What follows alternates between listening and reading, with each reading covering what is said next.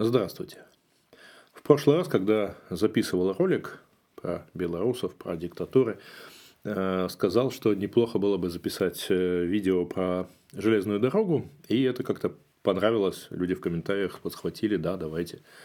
Как там железная дорога в военное время работает. Но сначала немного отступлю, э, чтобы не показалось, что я очередной эксперт, который за полчаса становится экспертом в любом вопросе. Э, конечно, кто-то помнит, что я где-то там железнодорожник, но меня-то в основном знают как менеджера из IT, как бывшего руководителя Яндекса, как бывшего владельца Search Engines, и, и как бы все эти титулы плохо сочетаются с э, рассказом про полувагоны, стрелочные переводы и так далее. Поэтому надо углубиться в биографию, потому что э, я-то, в общем, по первой профессии, ну или там, условно говоря, по второй, потому что самую первую получил еще в школе. Так вот, по этой профессии я все-таки железнодорожник. Я закончил Днепропетровский институт инженеров транспорта, который к моменту окончания стал государственным техническим университетом. Ну, тогда время такое было. Со многими вузами происходила подобная метаморфоза. И закончил я ее по специальности организация перевозок и управление на железнодорожном транспорте. Я вот последние 15 лет шучу, что теперь не могу пойти работать в Укрзалезницу, образование не позволяет.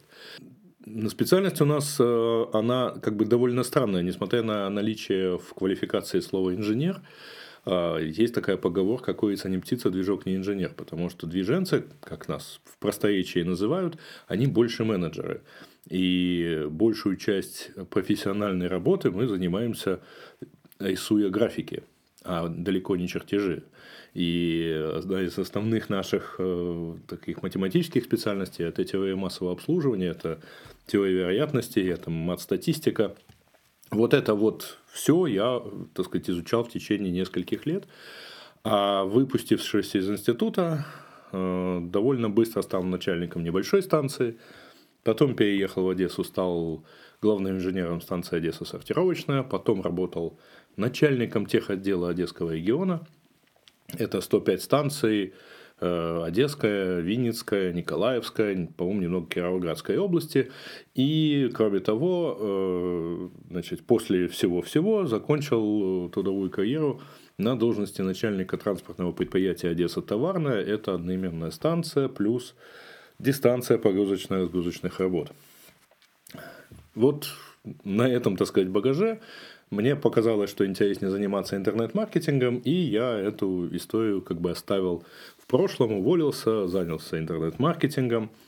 А, правда, в 2014 случился такой флешбэк, когда я в марте месяце, просто глядя на карту, глядя, так сказать, на новости, решил пофантазировать, что же будет, если все-таки Крым отделится от Украины – написал небольшую статью у себя в блоге, и вдруг ее начали перепечатывать. Когда ко мне пришел за разрешением на перепечатку журнал РЖД «Партнер», то есть реально настоящий журнал российских железных дорог, я что-то понял две вещи. Первое, что бывших железнодорожников не бывает, а второе, что как-то все плохо, видимо, на железных дорогах, если мнение человека 12 лет, не заходившего ногой, ну, кроме как пассажиром, к чему-нибудь напоминающему поезд, ну, оказывается настолько близким, так сказать, э, к действительности, и что вот всем прямо оно понадобилось.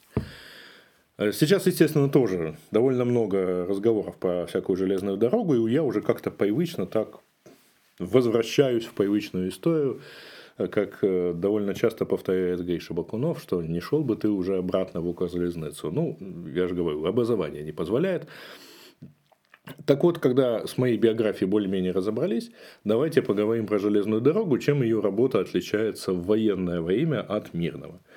А, и я так понял, что мое видео будет скорее про развенчание всяких мифов, потому что, первое, а мало чем на самом деле отличается работа железной дороги в мирное время от работы военного. Военное время почему? Потому что ну, во-первых, воинские перевозки так и осуществляются и в мирное время. Я работал на станции, где у меня было 6 военных частей. В общем, приходилось и авиационное топливо грузить, выгружать, и эшелон с танками, кстати говоря, на учения отправлять. И много чего другого тоже, так сказать, было в биографии. Причем за довольно короткий период времени. И в результате, в общем, могу честно сказать, что военные перевозки осуществляются довольно регулярно, и в мирное время тоже. При больших предприятиях железнодорожного транспорта имеются соответствующие службы, в том числе комендатуры военных сообщений, то есть прямо натуральные военные железнодорожных войск сидят, так сказать, и э, контролируют прохождение воинских грузов, например. Разумеется, в годы войны, во время войны все это там несколько меняется в приоритетах. То есть воинские перевозки становятся более важными, э, экстренные пассажирские перевозки, то есть эвакуационные поезда, они тоже становятся очень важными. Э, заметно важнее вырастает роль, так сказать, автономных локомотивов, то есть тепловозов, которые, которые могут ехать даже тогда, когда нет энергоснабжения. В этом отношении у меня тоже есть опыт. Когда-то в 2000 году на Одесскую область свалилось стихийное бедствие, такой массовый гололед, очень обильный, и на территории ну, в несколько сотен квадратных километров просто э, вот все замерзло и обвалилось. Контактный провод, если кто-то его видел, вот тот, который на высоте 6 метров над рельсами значит, подвешен, вы, вот его вы точно видели, он обычно где-то примерно вот такой в диаметре, а благодаря гололеду он стал примерно вот таким, и, естественно, крепления не перестали выдерживать. Точно так же увеличились тогда в размерах практически все несущие вот, э, конструкции, срочно по всей Украине поднимали тепловозы, выводили поезда с перегона, потому что поезда просто остановились тогда на перегонах. Я тогда занимался организацией движения всего этого, пока одни занимались, так сказать, восстановлением, другие занимались вывозкой а, груза. Я вот, соответственно, сидел в центре этого бедствия и занимался вместе с коллегами организации движения и организации работы станции при этом, потому что станции, ну, в общем, тоже без электричества работают плохо. Поэтому вот приходилось э, сотрудничать, в том числе вместе со службой гражданской обороны, которая, ну, так сказать, 20 с лишним лет назад, да, 22 года назад, проявила себя, ну, тогда, в общем, мало кто был готов к чрезвычайным ситуациям. Думаю, что и сейчас на самом деле проколов случается. Ну, так сказать, будем, будем смотреть, хотя в целом должен сказать, что, конечно же, э, вот меня, мне прямо понравилось, меня порадовала э, ситуация, когда в первые недели войны э, люди прямо вот по-новому взглянули на работу железнодорожного транспорта, стали, так сказать, проявлять благодарность, мол, при том, что железная дорога, кажется, работала так же, как работала, она просто возила людей. Но вот так сказать, когда понадобилось, благодарность воспоследовала. И э, с точки зрения военного времени, вообще говоря, особенностей немного. Конечно, у предприятия железнодорожного транспорта есть а, план действий такой расписанный, там, например, план работы узлов, план работы станций на, в, в особые случаи, так сказать, в экстренных случаях, то есть в момент чрезвычайной ситуации, в военное время. Но, в общем и целом, там нет каких-то романтических подробностей. Это достаточно детально расписанный план действий, как, кому отдавать приоритет, а, кто, э, в каком порядке согласовываются все указания, кто на самом деле имеет право их отдавать, то есть, естественно, как и в области, например, самоуправления местного, а, власть переходит скорее в руки так сказать, военной администрации, то есть, соответственно, управление военных сообщений которые и так, повторяюсь, имеются в соответствии, на соответствующих предприятиях, оно получает гораздо больше, так сказать, полномочий и, э, в общем, там осуществляются перевозки. Но технически вагоны те же, рельсы те же, локомотивы такие же, поэтому и люди сидят на местах, ну, примерно так же, как и сидели. Есть, конечно, определенные особенности. Мы в институте изучали некоторые особенности организации движения. Ну, например, возможно организация движения поездов по хвосту впереди идущего поезда. Э, и это очень интересно, интересный парадокс, если у вас есть небольшое количество пути да, такое узкое место и много грузов, которые вам надо перевести, то кажется парадоксально ехать по этому пути медленнее, да. Вот чем, чем медленнее вы едете, э, в особых условиях, конечно же, тем больше груза вы можете перевести. Потому что вы можете до предела э, сузить э, интервал между поездами. И вы, конечно, отправляете поезд, который идет условных 4 часа вместо 1 часа, значит, по участку, но дальше вы с интервалом в километр отправляете в хвост ему другие поезда, вместо того, чтобы выдерживать интервал, например, в 5 километров. А, ну, на самом деле, в, если совсем точнее, то интервал будет там, условно говоря, в 7-10 минут, в зависимости от интервала автоблокировки на участке. И ну, это все равно в разы больше, чем если вы отправляете по хвосту впереди идущего поезда. И когда они едут так вот очень не торопясь, то в случае, если один из поездов начал останавливаться, следующие за ним, у них есть достаточно времени для реагирования и применения торможения. Тогда уже, соответственно, все останавливаются и продолжают там ехать потом как-то. Но это, пожалуй, вот из всего курса управления эксплуатационной работой чуть ли не единственная история, не единственный пункт, который более-менее применим в военных сообщениях – для организации движения поездов во время войны. Ну, вот интересно, что он такой парадоксальный немного. А, конечно, я не учился на военной кафедре, правда, поскольку я, так сказать, даже в то отдаленное время был негоден э, к службе совершенно. Но, э, в общем, я не помню особенных восторгов э, своих сокурсников по поводу обучения. Хотя, да, у нас была в военная кафедра, и выходили ребята лейтенантами военных сообщений, но уже сразу в запасе. Я уже не знаю, где они сейчас и как они занимаются. Ну, некоторые знаю, но как они занимаются, так сказать, военными сообщениями, увы, не в курсе. Одна из тем, которую довольно активно начали обсуждать в марте, это так называемая рельсовая война. Ну, мол, атаки на эшелоны снабжения. Сейчас июль месяц, э, всем стало понятно уже давно, что железнодорожное снабжение – снабжение по железной дороге играет очень большую роль в тактике и в стратегии оккупационных войск. То есть они без этого просто не могут. И вот еще с марта муссируется тема рельсовой войны. А вот, мол, как партизаны во Вторую мировую войну, пускать эшелоны под откос, а ломать, так сказать, шкафы релейные и так далее. Я написал еще в марте месяце небольшой текст на тему того, а что, собственно, вообще эффективно в данных случаях. И как-то это вот сейчас могу, так сказать, пересказать, потому что вкратце э, идея, как тогда была в новостях, э, э, партизаны в Беларуси, кажется, ломали шкафы СЦБ, поджигали шкафы СЦБ, СЦБ – это сигнализация, централизация, блокировка. Это все способы управления и там, сигналами, и стрелками, которые вот вы видите на железной дороге.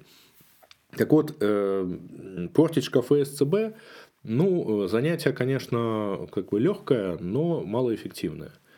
Дело в том, что э, каждый э, сотрудник железной дороги, имеющий отношение к движению, а уж тем более весь персонал, который управляет движением, то есть мы движенцы, а, он э, наизусть знает такую красную книжку, ну, в Украине она красная, я уже не помню какого, по-моему, она оранжевого цвета была э, в Советском, при Советском Союзе, и она называется «Инструкция по движению поездов и маневровой работе».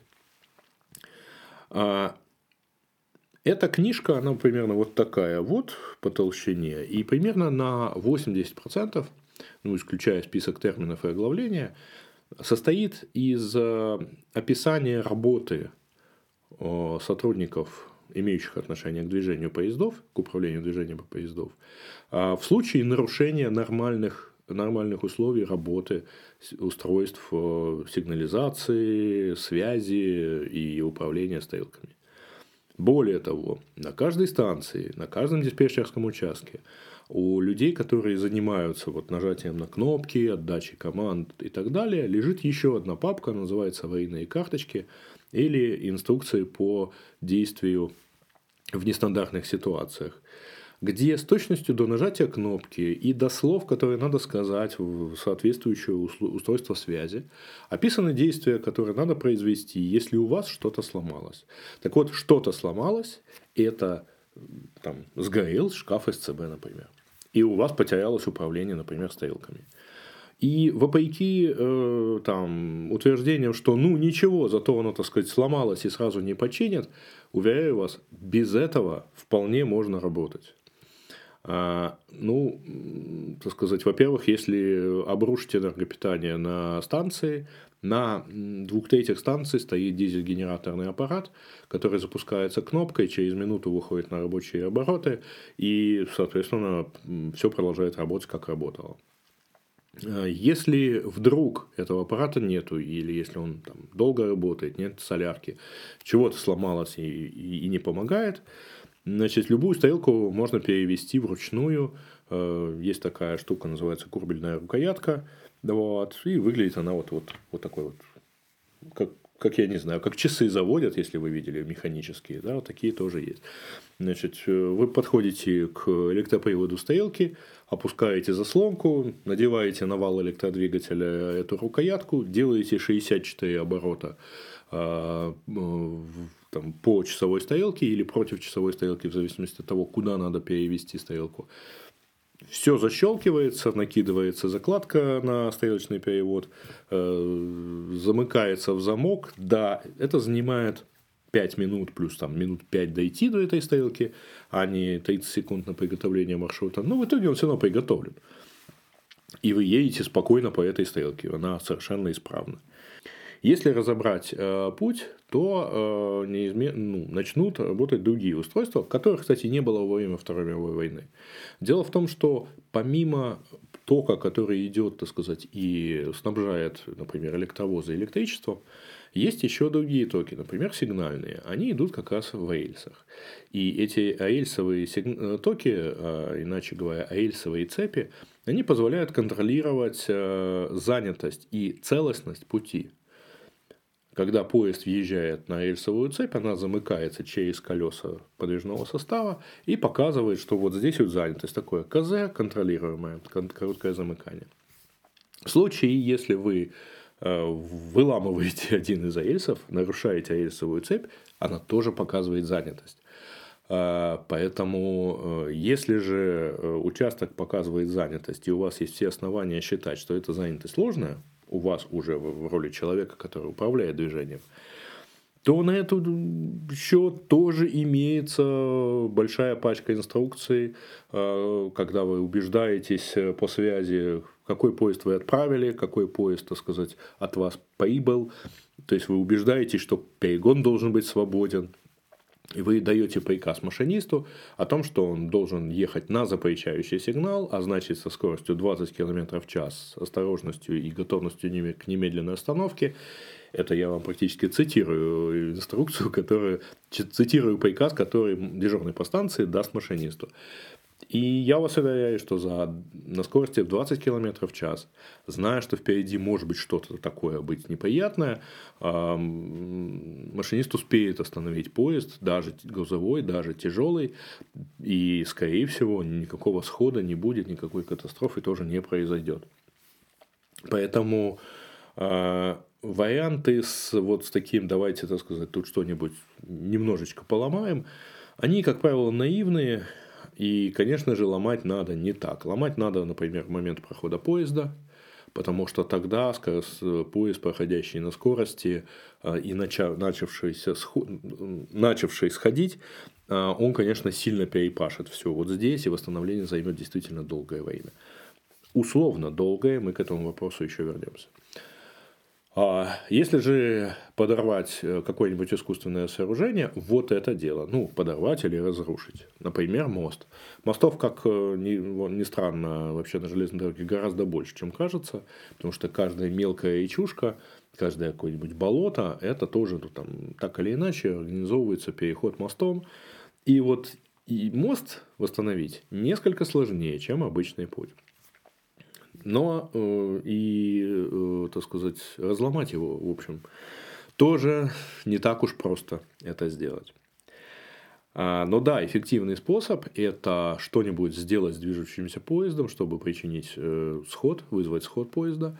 А, и, кроме того, разрушить искусственное сооружение, я имею в виду прежде всего мосты, ну, может быть, тоннели, а, или, так сказать, если все это дело происходит в, там, в более-менее ровной местности, даже в ней есть э, всякого рода водоотводы, то есть э, такие трубы, которые проходят под земляным полотном с целью дренажа земляного полотна и перетока так сказать, грунтовых вод или перетока а, каких-нибудь речек, а, ну, там, не через верх земляного полотна, не через верх пути, а под ним.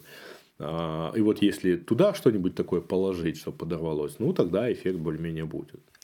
А, к сожалению, э, весь наш э, юг, э, ну, за исключением Донбасса, весь наш юг, он, к сожалению, исторически так сложилось, что он не имеет электрификации, то есть там сплошная тепловозная тяга, поэтому атаки на тяговые подстанции лишены смысла, их там просто нет.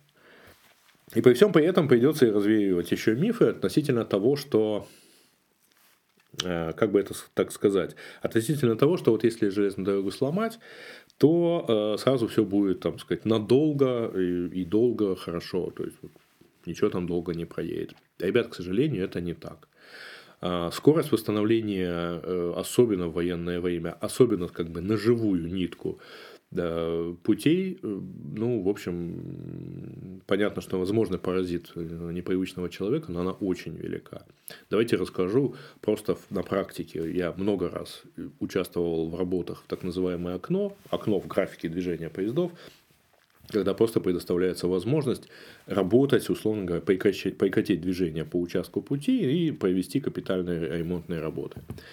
А, у меня на станции меняли э, прием-отправочный путь. Э, это порядка 900 э, метров пути. Он был на деревянных шпалах. По-моему, на деревянные шпалы его потом и клали. И это заняло, ну, давайте считать. Значит, основную технику повезли с вечера, и она уже была расставлена по станции, естественно, с утра. Закрывались мы, по-моему, кажется, в районе 9 утра закрыли движение, начали выдвижение, так сказать, э, всей техники. А, то есть э, надо разболтить путь, снять аэльсы, ну, путь гнилой, поэтому снимали голые аэльсы, потом бульдозер прошелся, выровнял все, сгорел в сторону шпалы, э, значит, э, спланировал земляное полотно, потом э, разложили новые шпалы, выложили на них э, кранами, соответственно, на рельсы, начали, так сказать, выкладывать все, зашивать путь, зашили путь, э, отрихтовали, потому что исходно путь, в общем, он вот такой вот. На самом деле, если его вот просто класть путь балластируют, то есть выезжает вертушка, из него высыпается щебень, потом производится подбивка, да, потому что нельзя, там, если вы высыпите щебень на путь, вы его потом с места не сдвинете, а рихтовать его надо сильно до этого. Так вот, к 8 вечера а, путь был готов, включен обратно в централизацию, и по нему прошел первый поезд со скоростью 40 км в час. То есть это заняло чуть больше 10 часов. 10 часов. Почти километр пути. Ровно поэтому э, восстановление пути, например, восстановление движения, даже по участку, когда в него попала ракета, занимает несколько часов. Все, что вам нужно, это вот убрать все, что здесь сломано, спланировать, положить. Если вопрос касается жизни и смерти, ехать надо как можно быстрее, ну, значит, можно вот за пару часов что-нибудь там кинуть такое и положить.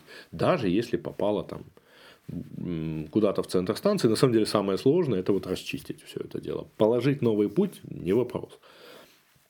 Э, километр пути перекладывается, особенно если есть готовая к этому техника и готовая шпальная решетка на железобетонных шпалах, например, которые просто вот, возможно, видели на вагонах э, специальных, ну, на путеукладчиках, видели, что она готовая, сболченная, вот ее просто выложил, положил, сболтил стыки, и можно, так сказать, по ней уже потихонечку ехать. Э, то же самое касается, кстати говоря, всех этих конструкций на искусственных сооружениях. Даже если попали в полотно на мосту, например, то это тоже восстанавливается довольно быстро. Плохо только тогда, когда повреждаются несущие конструкции моста или там, быки или опоры моста, да, это уже намного хуже, это более капитальные действия. Сам же путь выкладывается не вопрос. Э, вообще, как бы, довольно элементарно. И более того, в принципе, можно и понтонный мост железнодорожный построить. Это требует, так сказать, особой техники, и это требует, так сказать, подготовки и умения, но это тоже вполне реальная история. То есть, а, точно так же, как делали, пон... как везде делают понтонные мосты для переправки, а, например, колесной техники, то железная дорога тоже умеет ездить по понтонным мостам. Но, правда, понтоны там чуть-чуть другие, но, в принципе, почему бы нет. А, еще один миф, э, кстати, как раз обратный. Вот всем кажется, что э, там, желез... одним кажется, что железная дорога штука очень хрупкая, ее можно легко повойдить э, и так далее. Ну, в общем говоря, почти да, но вы учитываете то, что э, железная дорога больше ста лет живет в условиях войны, то есть так или иначе является основным средством транспорта во время войны. Вообще железная дорога на данный момент является самым дешевым видом транспорта на Земле, ну, исключая только трубопроводный транспорт. Поэтому неудивительно, что в руках военных она тоже, в общем, давно нашла свое достойное место. Но, тем не менее, есть, конечно, и странные вещи. Э, в начале войны все откровенно ржали, когда оказалось, что у российских войск на вооружении есть аж 4 бронепоезда. Вот это совсем, так сказать, странная история. Дело в том, что бронепоезд, э, ну, он в нынешней ситуации маневренной войны не может быть применен практически никак. Это штука, которая в нужный момент, если с ней воюют, оказывается просто обездвиженной полностью. Ну, достаточно попасть перед ней и за ней. Более того, перед ней тоже вполне достаточно, потому что ехать назад поезда не любят. То есть они умеют, но для этого вам нужно довольно много всего делать, потому что вы же не видите, куда вы едете.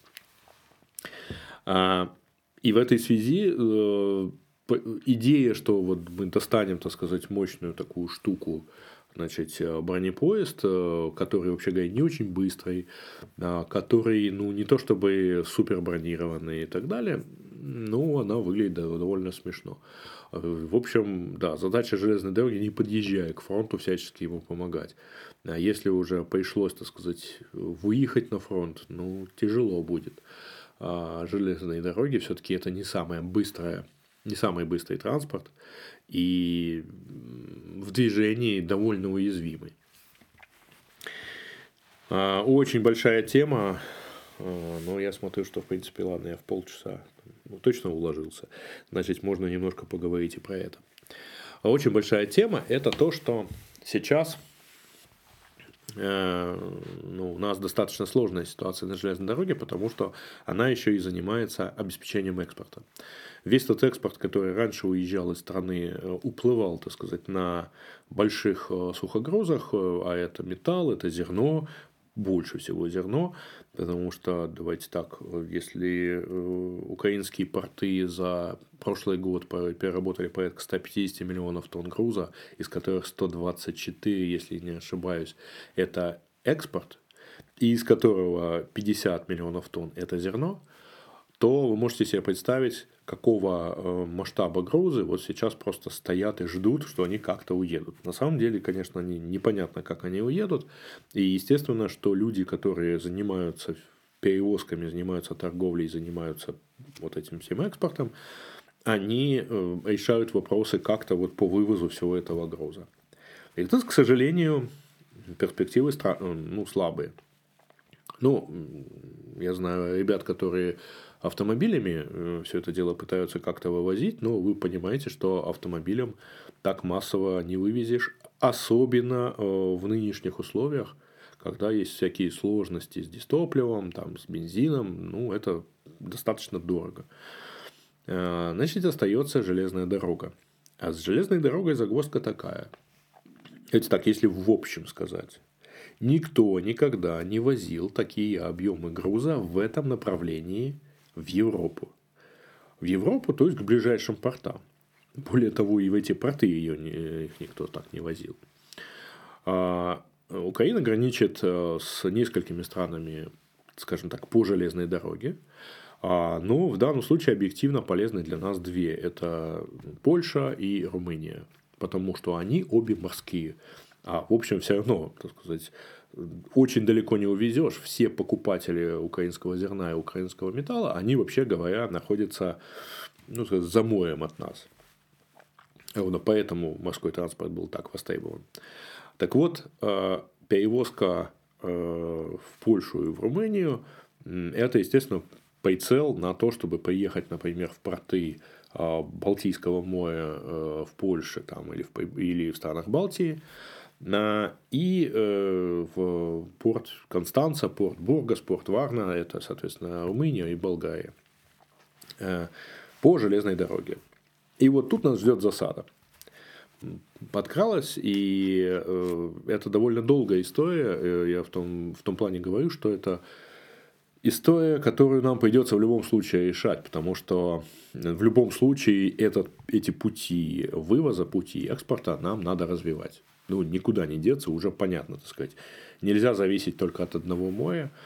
И как-то надо вот эти возможности тоже использовать. Тем более, что это, вообще говоря, транспортная связь с Европой. А здесь есть, ну, какие засады?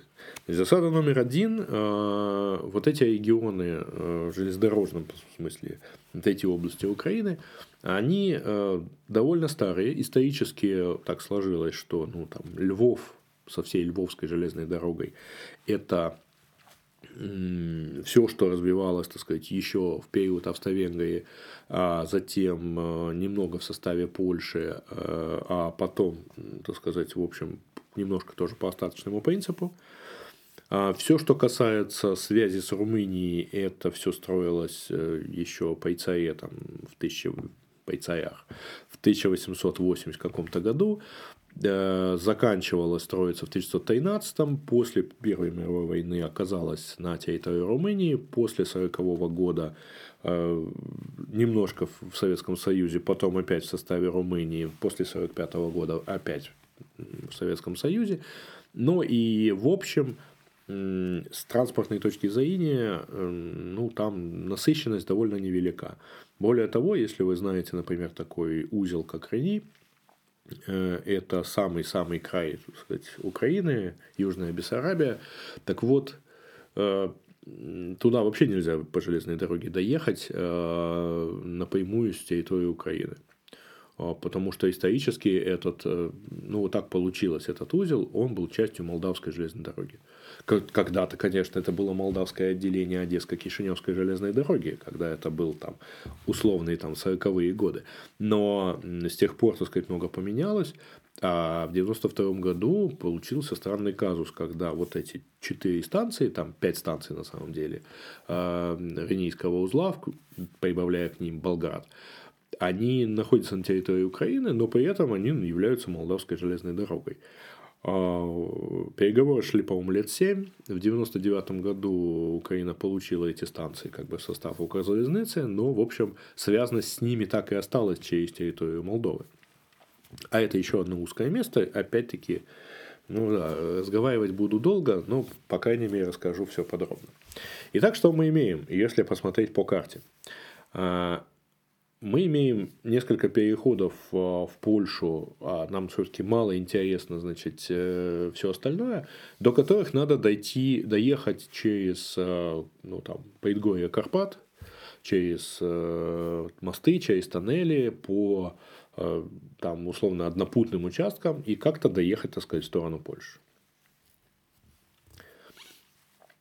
Это уже само по себе тоже сложность. Аналогичная история здесь – потому что в Румынию мы можем попасть либо через Львовской дороги, а, это переход в Адулсеет, а, это самый север Румынии, либо через территорию Молдовы, в Рунгенах, тоже на территории Румынии, либо в Рынях, вот буквально на этой неделе, на прошлой неделе была новость о том, что закончили ремонт участка э, от Рени до Галаца по широкой колее. Галац – это практически граница с Украиной, и э, там довольно большой город с э, большим мечным портом и большим металлургическим комбинатом. А, и туда с советского времени действительно шла широкая колея, по которой со станции Реним на подъездной путь Румынского металлургического комбината, э, Галатского металлургического комбината подавалась железная руда.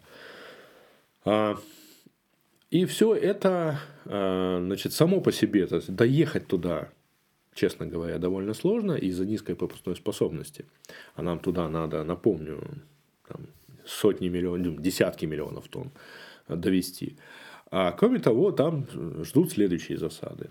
Засада номер раз. У нас разная колея. Исторически, опять-таки, сложилось так, что на территории Советского Союза колея до 1970 э, года составляла ровно 5 футов, 1524 миллиметра. А, Причем нельзя сказать, чтобы это была какая-то особенная там, российская или советская идея, потому что 5 футов это вообще говоря, и в Англии были такие железные дороги, а, и в Европе, по-моему, какое-то количество железных дорог было именно такой колеи, поэтому ну как-то нормально все. Вот выбрали 5 футов где-то там в середине 19 века и начали ездить по ней. Самая первая, кстати говоря, железная дорога на территории России, вот эта царскосельская линия из Царского села в Санкт-Петербург, она была 6 футов шириной. То есть 1800 там, с копейками миллиметров. А вот изобретатель э, паровоза, ну, человек, которого принято считать изобретателем паровоза, Джордж Стивенсон, когда э, разрабатывал очередную модель паровоза, почему-то решил, что э, 5 футов как-то неудобно, а вот 4 фута 8 дюймов это удобно. Так получилась колея 1435 мм, и э, с течением времени, ну вот вся Европа так и ездит по этой колее. Это, э, казалось бы, совсем немного, да, 9 миллиметров, 9 сантиметров э, разницы, в общем, это не сильно влияет на эксплуатационные свойства, там, это не дает большую скорость или меньшую там, мощность э, локомотива, нет, там нет никаких особенных вещей. Но это разная колея.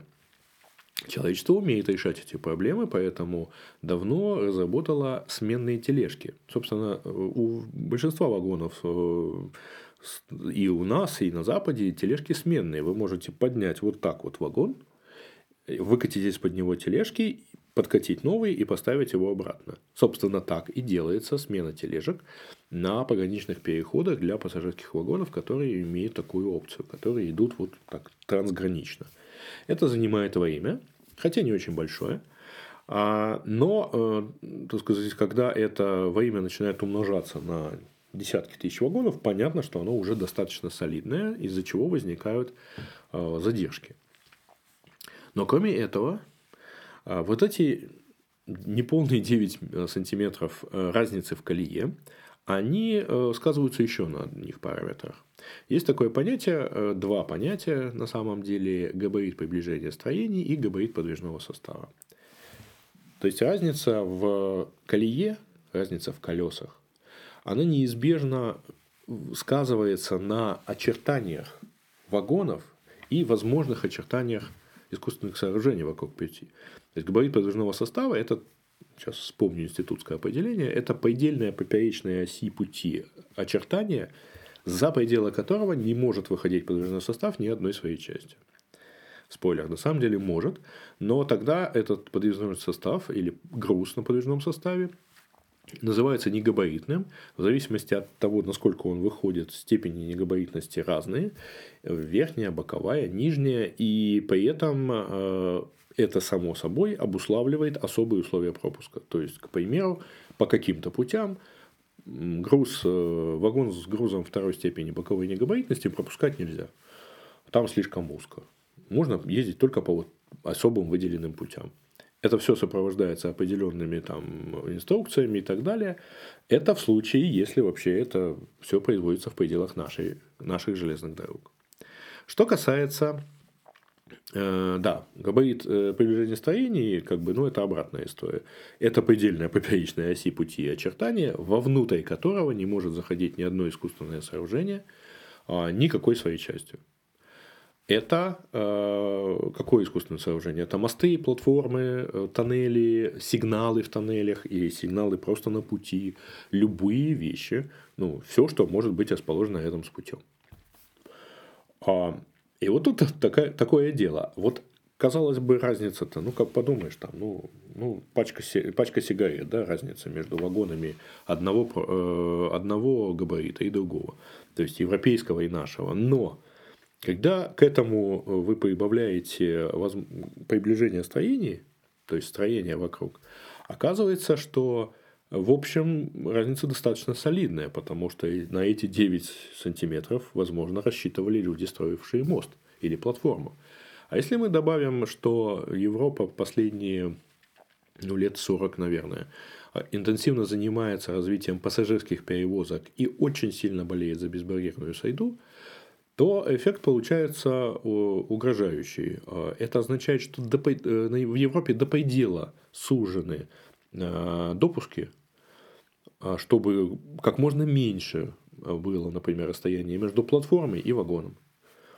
Чтобы, не дай бог, никто, так сказать, не оступился, и как бы, чтобы ничего не случилось.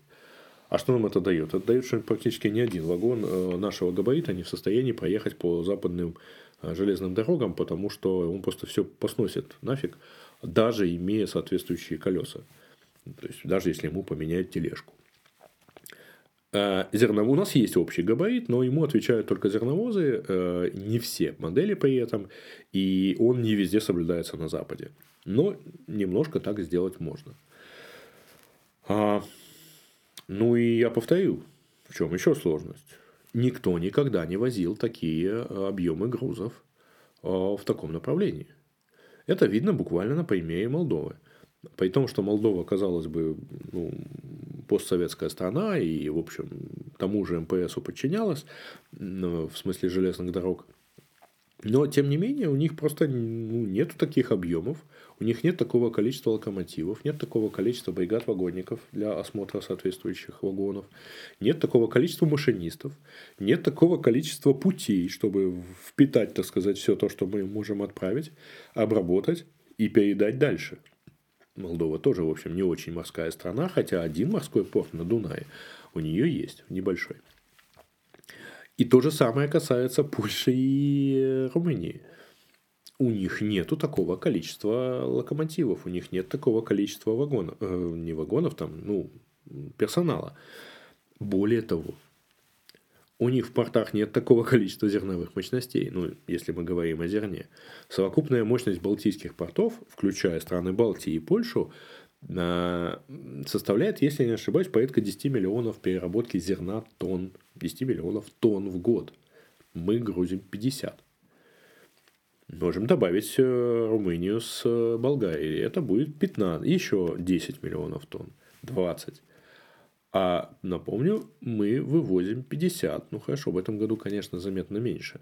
Хотя сейчас задача вывести прошлый урожай. А его достаточно много. Но, во-первых, его еще надо туда довести, а во-вторых, вы же понимаете, что если они построили, например, в Констанции мощности на 5 миллионов тонн зерновой переработки, они построили не для того, чтобы вот в 2022 году будет война и воспринять весь поток грузов из Украины. Нет, конечно, у них есть свои, своя загрузка на этих э, мощностях.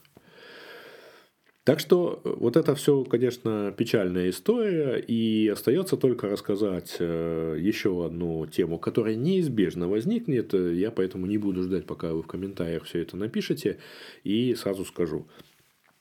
Э, естественное предложение, а давайте перейдем на европейскую колею, и тогда, с одной стороны, у нас будет нормальная колея с Европой, единая, а с другой стороны, у нас будет разрыв шаблона, так сказать, с, э, с Россией и Беларусью. То есть не будет общей сети железных дорог.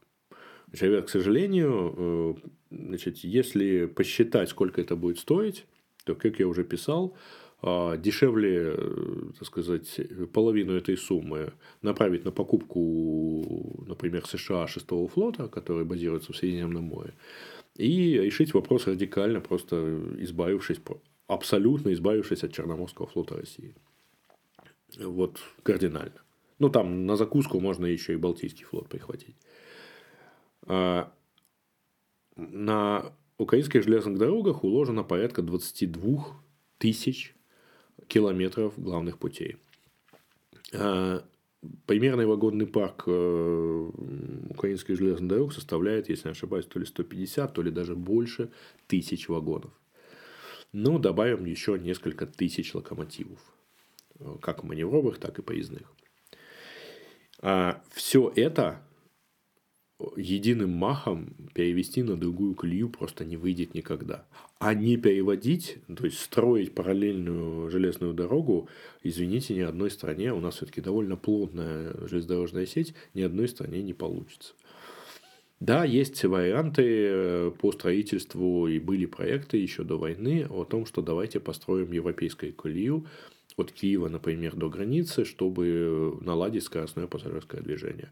Да, наверное, это хорошая идея, тем более, что большинство наших путей изначально строилось под грузовое движение, и поэтому из Одессы в Киев вы едете поездом через вот, вот таким вот кругом, через Винницу, там, через э, Подольск, потому что, ну, так построили в 1865 году дорогу Балта-Одесса, Э, для вывоза, собственно, в обратную сторону. То есть из Балты везли зерно в Одесский порт. И так вот оно как-то и соединилось. Сейчас, если построить напрямик параллельно с э, существующей автотрассой э, скоростной путь, да, его надо сделать, наверное, европейской колеей, закупать европейский подвижной состав, но это будет стоить несколько миллиардов долларов. И я очень хочу, чтобы такой проект случился, разумеется, после войны. Но перевести вот совершенно все, а вы не представляете, насколько плотная железнодорожная сеть, например, на промышленном Востоке. Насколько плотная железнодорожная сеть в Киеве, в Одессе, давайте скажем так, а, в Кривом Рогу, вот. В Кривом Рогу, например, предприятие под названием Криворожсталь – это отдельное такое государство в плане железной дороги, и только длина подъездного пути Криворожстали составляет 600 километров. А в черте города Днепр э, находится, если не ошибаюсь, как-то в институте развлекались и считали, порядка 30 железнодорожных станций. А несколько участков э, магистральных, в том числе трехпутный, потому что там, так сказать, ездит еще подталкивающий локомотив. А, и это просто огромадные деньги, огромадное количество путей, которые надо переложить. Это огромная железнодорожная сеть. И это все тянет, это же не просто перешить путь, это поменять все, это поменять все шпалы, например. Потому что большинство шпал на главных путях железобетонные, а там вы их просто не перетянете на новую, так сказать, колею. И это совершенно нереальная история. Единственная реальная история, которую можно себе, так сказать, предположить, это что наш бизнес э, озаботится задачей, вот, чтобы обеспечить себе какую-то совместимость, озаботится задачей покупки какого-то количества, нескольких десятков тысяч зерновозов, к примеру, раз уж вывозить э, зерно, европейской колеи, чтобы они гарантированно проходили там. Ну, а если они будут проходить там, то можно поменять тележки и привозить их к нам, грузить их у нас. Но в целом другого способа решения зерновой и вообще экспортной проблемы, кроме как разблокировки портов, разумеется, нету. То есть, вот, так сказать, другого варианта быть не может. А поэтому, разумеется, никуда не, нам не деться, нам надо транспортно развивать приграничные регионы, то есть Бессарабию, то есть Львовскую область, э, увеличивать количество переходов, мощность этих переходов, согласовывать эту мощность с Европой и, в общем, активно как-то этим всем заниматься. И очень хочется надеяться, что именно так это и будет в будущем, э, после войны, и когда так сказать, у нас это будет, что эта задача останется у нас актуальной. Вот, пожалуй, и все, что я хотел рассказать в этом длинном монологе на тему железной дороги. А, поэтому, э, если у вас есть вопросы, ну, наверное, они у вас есть, задавайте их э, в комментариях. Если вы все-таки считаете, настаиваете на переходе на европейскую колею, ну, давайте я вам еще это раз объясню или найду другие аргументы. Если вам интересно, ну, как-то ставьте лайки, там, делитесь, подписывайтесь. В общем, э, я не ограничиваю вас в способах выражения. А, и Задавайте вопросы, я с удовольствием отвечу другим роликам, в комментариях, в общем, как-нибудь. Ну, на этом все. Пока.